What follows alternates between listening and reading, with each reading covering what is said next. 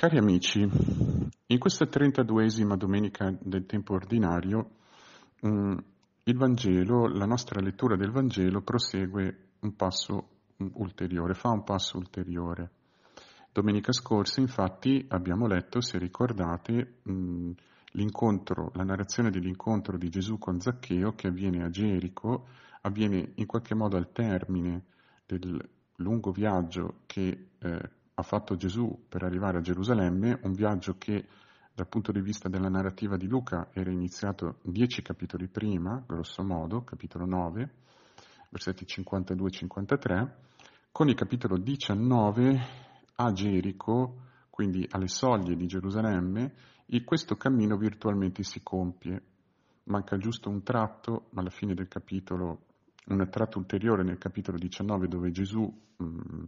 dice mh, mm, alcune parole mh, mm, ai discepoli, mh, mm, fa un, un, discorso, diciamo così, e poi inizia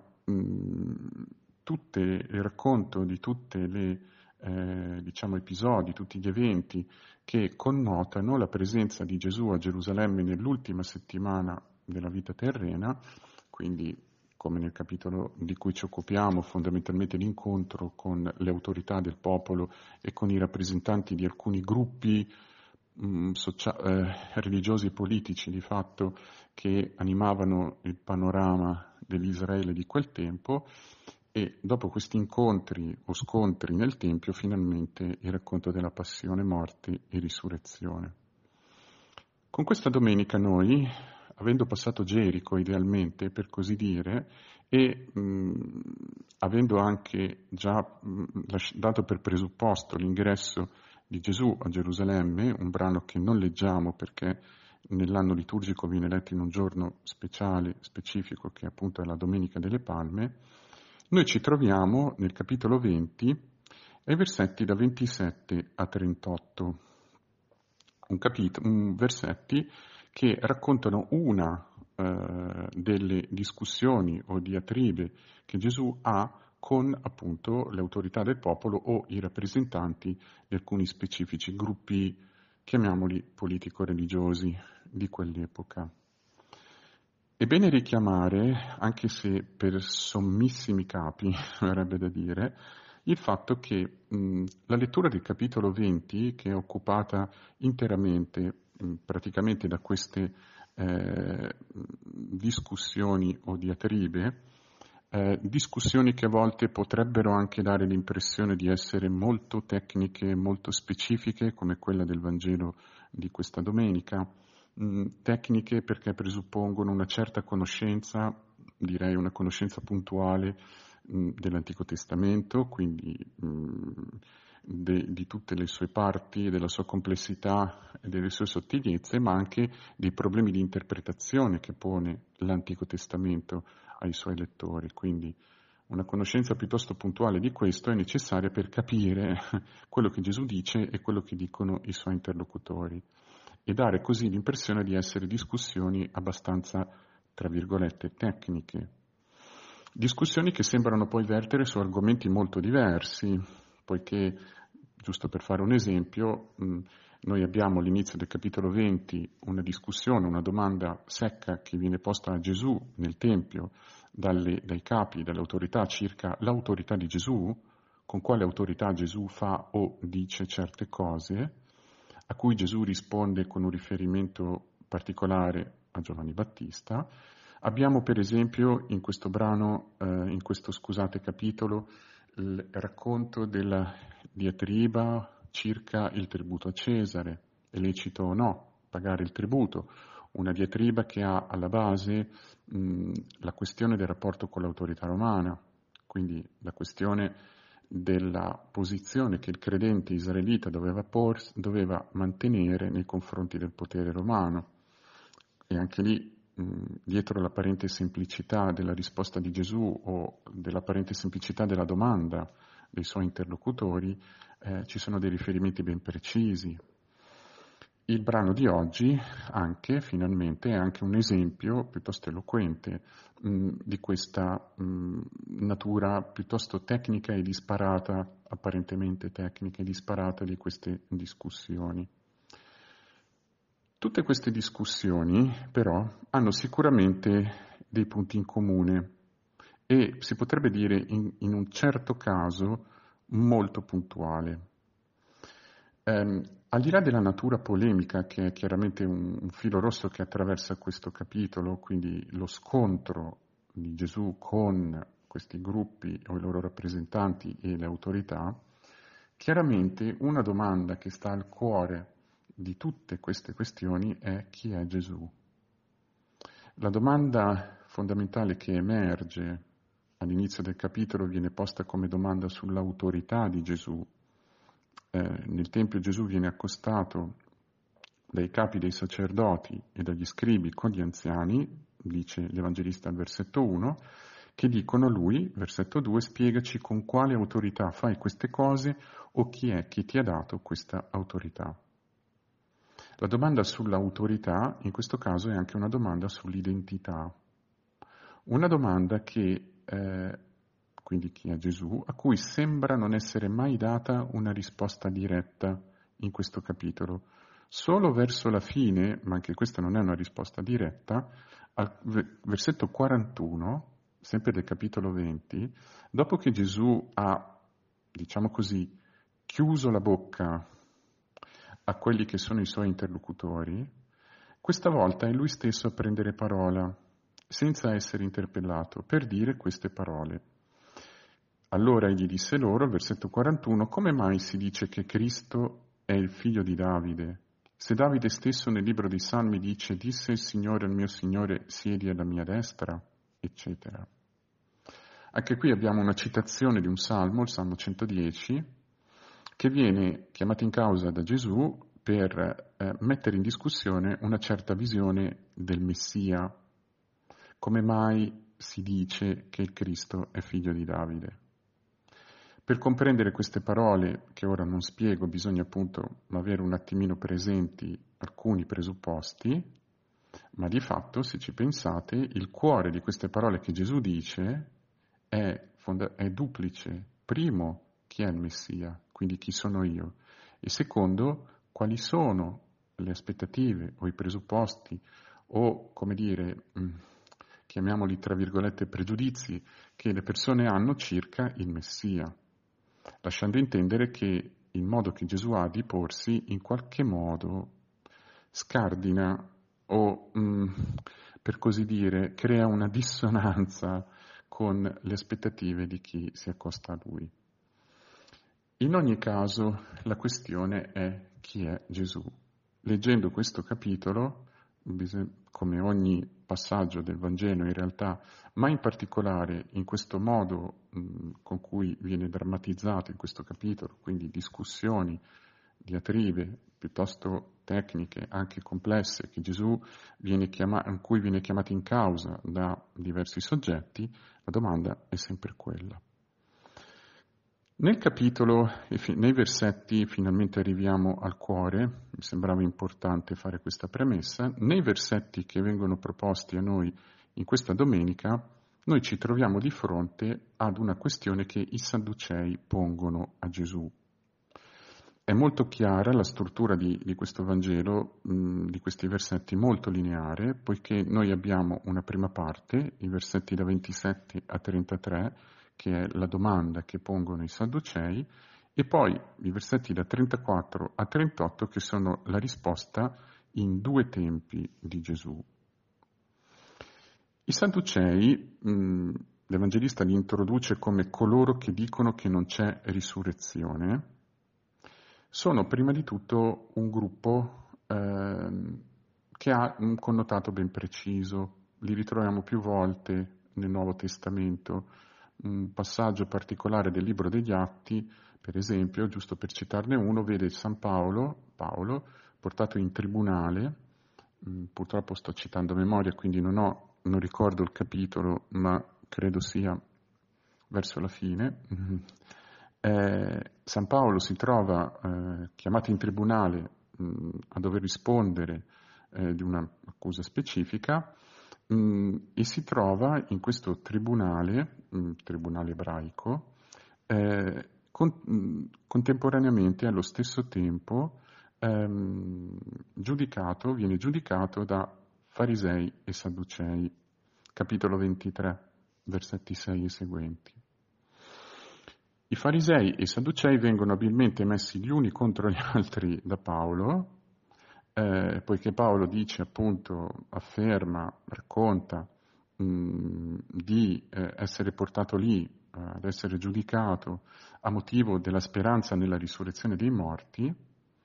e proprio per questa ragione, toccando questo tasto, tra farisei e sadducei che avevano un'opinione diversa in merito, scoppia una ferocissima eh, discussione che arriva fino al punto di rischiare di linciare Paolo. E anche in questo caso l'autore degli atti, che nella tradizione è lo stesso evangelista Luca, sottolinea che i sadducei non credono nella risurrezione, né negli angeli né negli spiriti, cose che invece vengono professate dai farisei. Bisogna tenere presente, è importante, che i, farise, i sadducei mh, negano un particolare aspetto della risurrezione. La risurrezione di cui parlano i sadducei è la risurrezione finale, una realtà che professiamo anche noi cristiani.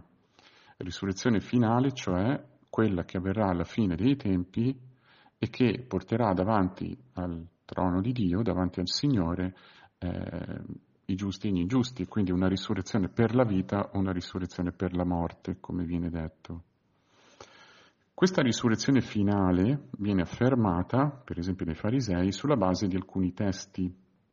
eh, particolari eh, dell'Antico Testamento, in particolare eh, il libro di Daniele, la parte finale del libro di Daniele e alcuni altri passaggi. Mm, la prima lettura di oggi, appunto tratta dal secondo libro dei Maccabei, è uno di questi passaggi. Risurrezione quindi finale, risurrezione per il giudizio, bisogna tenere presente questo. Secondo i Sadducei questo evento escatologico che avverrà alla fine della storia non esiste. E l'Evangelista subito ci mette di fronte a qual è il punto in questione di questa discussione, cioè la risurrezione, anche se ancora non capiamo in che modo eh, questo argomento verrà sviluppato.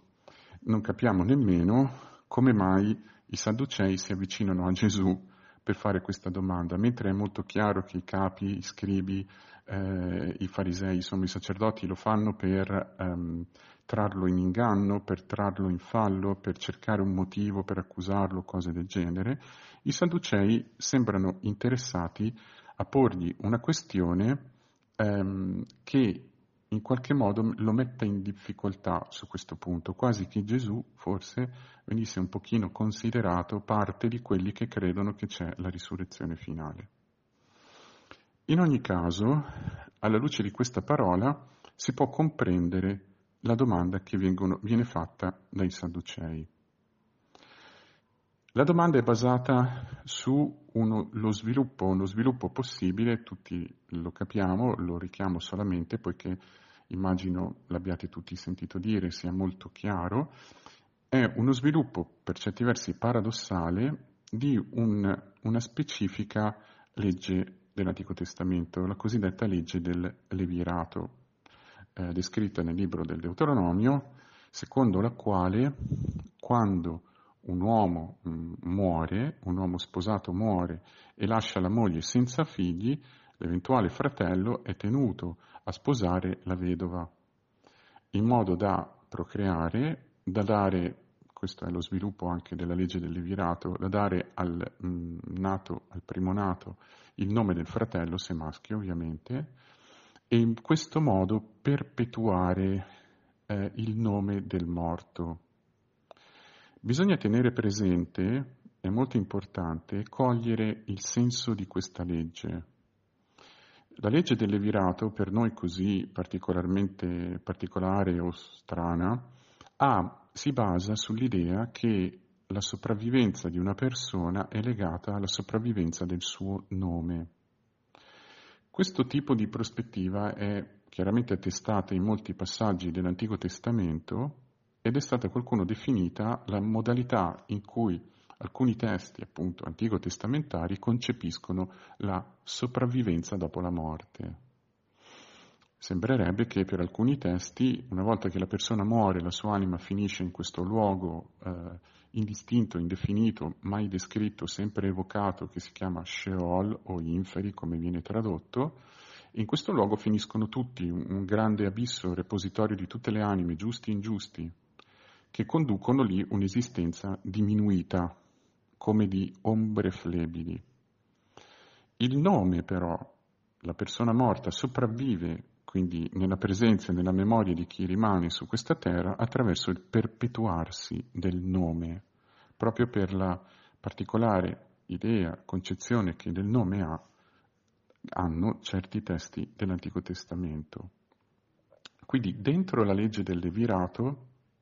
in, in partenza, c'è già un'allusione profonda al mistero della sopravvivenza dopo la morte. Quindi c'è già un'allusione piuttosto forte al, alla questione che implica la risurrezione, cioè al rapporto che l'uomo ha, il credente ha, in particolare nei confronti della morte. I Sadducei però usano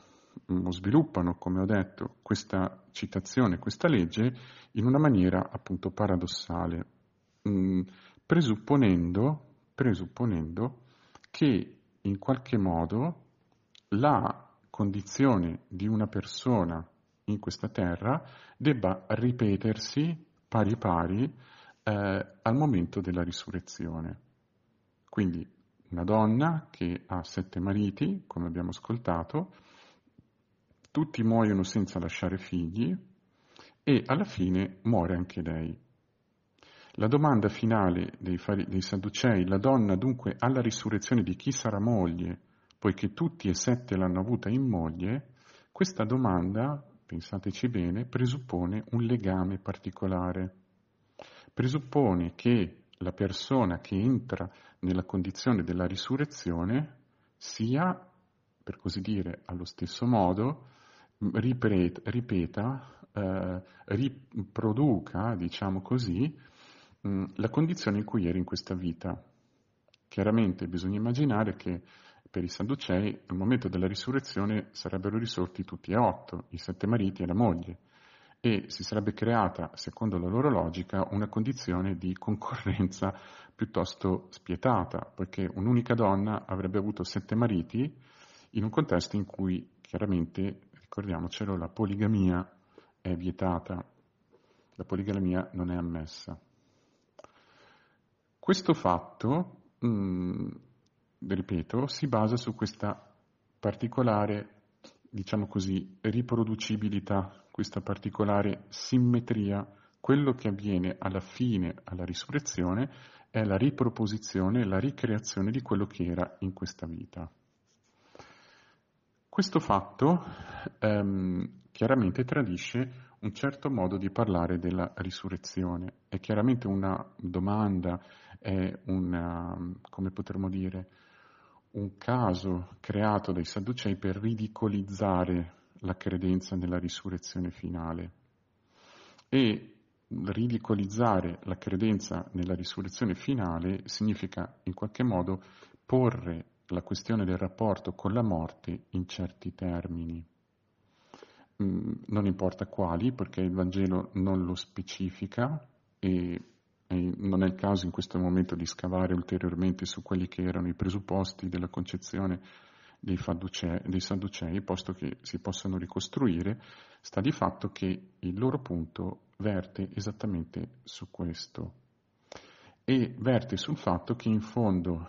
negare la risurrezione in un certo senso significa negare una certa particolare tipo di azione di Dio nella vita dell'uomo. La risposta di Gesù è in due tempi, è in due tempi come dicevamo. I versetti da 34 a 36 rispondono apparentemente in maniera più puntuale alla provocazione, alla domanda dei Sadducei, mentre i versetti 37 e 38 sembrano una conseguenza o un'ulteriore premessa. Vale a dire, nei versetti da 34 a 36 Gesù utilizza un linguaggio molto particolare a cui bisogna prestare appunto una particolare attenzione. Sembra che ci sia una sorta di contrapposizione tra quelli che Gesù chiama i figli di questo mondo, che, come dice lui, prendono moglie e prendono marito e quindi si sposano, e quelli che sono chiamati figli della risurrezione, che sono tucur sinonimi di figli di Dio, che, secondo le parole di Gesù, non possono più morire perché sono uguali agli angeli e non prendono né moglie né marito. Non solo, questi figli della risurrezione, che sono anche figli di Dio, sono anche quelli che sono giudicati degni della vita futura e della risurrezione dai morti. Ora, ci sono due eh, particolari difficoltà in queste parole.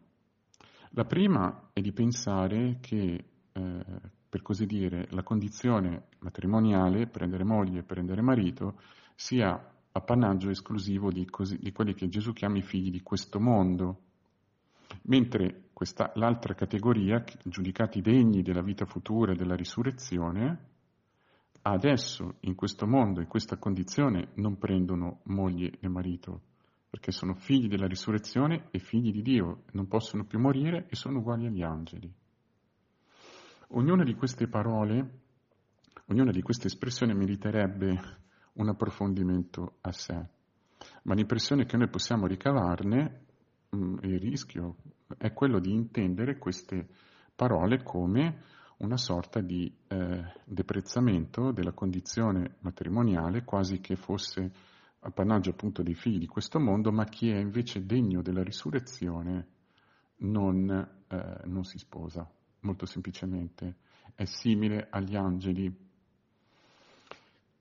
Il secondo rischio, chiamiamolo così, di queste, di queste parole è anche quello di intendere che questa distinzione tra figli di Dio e mh, figli della risurrezione e figli di questo mondo sia qualcosa di piovuto dal cielo,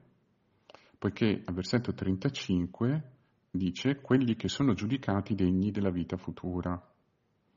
Eh, questo verbo mh, in, in, greco è kataxio, è chiaramente un passivo, quindi un passivo che implica l'azione di Dio, sembra dire che ci sono alcuni che non sono giudicati degni da Dio e altri che sono giudicati degni da Dio. Quindi non sono tanto le azioni dell'uomo, le sue scelte che lo distinguono in un gruppo o nell'altro, ma è l'imperscrutabile decisione, giudizio di Dio. Quindi come se ci fosse, in altre parole, una sorta di predestinazione. Queste due difficoltà sono presenti, sono presenti perché il linguaggio di Gesù è particolarmente denso ed è particolarmente eh, allusivo, bisognerebbe dire, nella versione lucana in modo particolare, nella versione di Matteo e di Marco di questo episodio ci sono alcune varianti che sono anche significative e forse aiutano a spiegare un po' meglio il contesto. Quello che si può dire, senza pretesa di esaurire, è che Gesù qui fondamentalmente, con queste parole, prima ancora che parlare dello sposarsi o del non sposarsi, della bontà o della Mm, dello statuto del matrimonio parla della risurrezione. Le persone che sono giudicate degne e quindi figli della risurrezione, che non possono più morire, sono coloro che in qualche modo sono fatti entrare da Dio in una condizione nuova. Un, quindi è un modo di dire che la risurrezione dai morti non è una rianimazione dai morti. La risurrezione dai morti significa entrare in una condizione nuova. Il presupposto su cui si basa l'argomento dei Sadducei è questa riproducibilità, come abbiamo detto. La risposta del Signore è ad un'affermazione netta della distanza che c'è tra la condizione di questo mondo e la condizione di coloro che sono portati, condotti da Dio nella risurrezione. È importante che Gesù qualifichi la risurrezione come la condizione in cui non si può più morire. È molto molto importante e non c'è purtroppo tempo di scavarla, ma questa affermazione è profondamente legata ad un'altra. Quando si entra nella condizione della vita dove non c'è più la morte, non c'è più neanche generazione. Perlomeno non c'è più generazione nella forma in cui avviene in questa nostra condizione mortale. Quindi è una condizione nuova e siccome è una condizione in cui la vita viene raccolta, accolta, scusate, sperimentata e in cui anche si comunica in, mo- in modo nuovo, chiaramente le categorie, quelle che noi abbiamo in mente adesso, non sono sufficienti per comprendere questa condizione nuova, perché non si muore più. Questa affermazione di Gesù, come dicevamo, è la prima risposta, scardina di fatto il presupposto di questa riproducibilità e mette in luce la differenza, persino la difficoltà nella nostra condizione di pensare veramente la condizione di chi è nella risurrezione, la condizione di chi appunto non può più morire, una condizione che non è propria di nessuno su questa terra. La seconda risposta, i versetti da 37 a 38, però sono, come dire, le parole finali di questo episodio sono anche le parole decisive. Perché al di là dell'allusione che Gesù fa al versetto 35 usando questo verbo al passivo, coloro che sono giudicati degni, che allude all'azione di Dio, paradossalmente questi versetti da 37 a 38 sono gli unici in tutta la discussione che Gesù ha con i Sadducei in cui si parla di Dio in cui la parola Dio, il nome di Dio e la sua presenza viene messa a tema. Mm, potremmo dire che i, Sadducei pongono una questione che si basa sulla legge di Mosè, nel versetto 38 dice appunto Maestro Mosè ci ha prescritto e ancora una volta Gesù mette in luce il fondamento divino e eh, citando contro i Sadducei un altro passo di Mosè versetto 37, che poi i morti risorgano, lo ha indicato anche Mosè. Le parole che Gesù dice sono molto belle, anche queste molto dense. Che i morti risorgano, dice al versetto 37, lo ha indicato Mosè a proposito del roveto.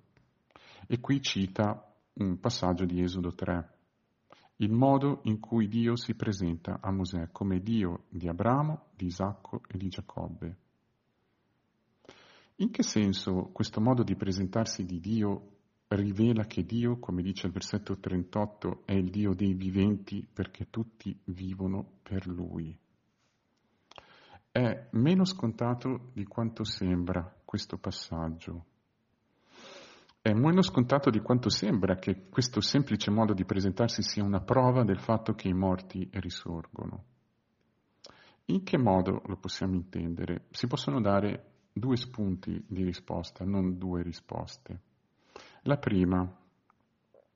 il Dio di Abramo, di Isacco e di Giacobbe, questa eh, espressione, probabilmente qui viene intesa non semplicemente come il Dio che ha stretto alleanza con Abramo, con Isacco e di Giacobbe, o il Dio che si è rivelato ad Abramo, ad Isacco e a Giacobbe, e quindi tramite loro al tutto il popolo di Israele. Quindi quello che viene chiamato il Dio dei padri, il Dio che si è rivelato ai padri e la cui identità, o meglio, le cui azioni ci sono state tramandate attraverso il racconto. Il Dio di Abramo, di Isacco e di Giacobbe potrebbe indicare anche il Dio che in qualche modo ha fatto entrare attraverso questa alleanza Abramo, Isacco e Giacobbe nella vita. Quindi il Dio che ha promesso e ha donato ai padri di fatto il dono della vita. Per cui anche se questi tre sono morti, il loro nome, ricordiamo appunto la legge del Levirato, viene ricordato con quello di Dio per dire che sono entrati nella vita. In altre parole, se la legge del Levirato dice che un uomo vive in quanto il suo nome viene ricordato, con il fatto che Dio si presenta a Mosè nel roveto chiamandosi il Dio di Abramo, di Isacco e di Giacobbe, quindi legando il suo nome al nome dei tre patriarchi, questo modo di esprimersi in qualche modo dice che Abramo e Isacco e Giacobbe, pur essendo morti, in realtà non sono morti. Questa è una prima possibilità di leggere, come se Dio si rivelasse in questo modo nel roveto e con queste parole come colui che fondamentalmente appunto dà la vita. Tutti vivono per lui. C'è anche un'altra possibilità, mm, un altro, non è una risposta, è uno spunto di risposta, la questione molto più mm, profonda, diciamo, per non dire complessa. C'è un'altra possibilità, un altro spunto. Questo modo di parlare, Dio di Abramo, di Isacco e di Giacobbe, lascia intendere che anche che nell'azione di Dio, potremmo dire tra virgolette nella sua intenzione, nel modo in cui lui si pone davanti agli uomini, c'è fondamentalmente un fondamentale, radicale, profondo desiderio di comunicare la vita. Dio dei viventi non significa Dio che, eh, significa Dio che dona la vita. Il Dio di Abramo, di Isacco e di Giacobbe e Gesù spiega Dio dei viventi, come se Abramo, Isacco e Giacobbe fossero viventi ma non morte, morti, siccome questa triade richiama l'alleanza, è un modo per dire Dio si avvicina al popolo di Israele e ad ogni uomo per stringere un patto con lui, il cui contenuto è la promessa della vita che non muore. Quindi come dire che Dio è il Dio dei viventi perché opera perché tutti vivano. E quindi la risurrezione è per così dire l'ultimo atto, l'ultima parola, il sigillo fondamentale su questa volontà di vita che è Dio stesso, potremmo dire così. Quindi questa seconda risposta mette in luce tutto quello che Gesù dice, il fondamento di quello che Gesù dice dei figli della risurrezione. Non muoiono più, non possono più morire ed entrano in una condizione nuova nella quale la comunicazione della vita non avviene più negli stesso modo in cui avviene eh, in questo mondo, che è ancora soggetto alla caducità, alla morte e alla mortalità, alla debolezza e alla fragilità. Le parole del Signore quindi, e qui concludo, in qualche modo spunto, prendendo spunto da una domanda eh, dei farisei, dei sadducei, che tutto sommato rivelano una mentalità non così lontana eh, da quella che potrebbe essere anche la nostra, del nostro tempo, anche la nostra, una mentalità che in qualche modo fatica a concepire, a percepire l'orizzonte dentro il quale è davvero collocata la nostra esistenza, che non è semplicemente quello delle cose che passano, vengono e muoiono, ma è l'orizzonte della vita che non muore, questa domanda permette di illustrare, illuminare a Gesù il fondamento della speranza cristiana, che è quello della risurrezione dai morti. Ed è molto interessante il fatto che proprio queste parole che Gesù dice con i Sadducei, eh, hanno esattamente una realizzazione straordinaria e paradossale nella risurrezione di Gesù. Prima della fine dei tempi c'è qualcuno che è già risorto dai morti, qualcuno che ha attraversato la morte ed è uscito dalla morte entrando in una condizione totalmente nuova e questo qualcuno non è nient'altro che Dio stesso che quindi con questo ha già inaugurato gli ultimi tempi, ha già inaugurato la condizione nella quale non si muore più. Noi chiediamo al Signore in questa domenica che rafforzi, faccia crescere, illumini dentro di noi la speranza cristiana, la consapevolezza che l'orizzonte nel quale è proiettata la nostra vita non è il tempo ma è l'eternità, per usare uno slogan se vogliamo, e soprattutto è quell'eternità che ha un nome, un volto, è l'eternità della piena comunione con Lui, della piena esperienza della vita e della comunicazione della vita.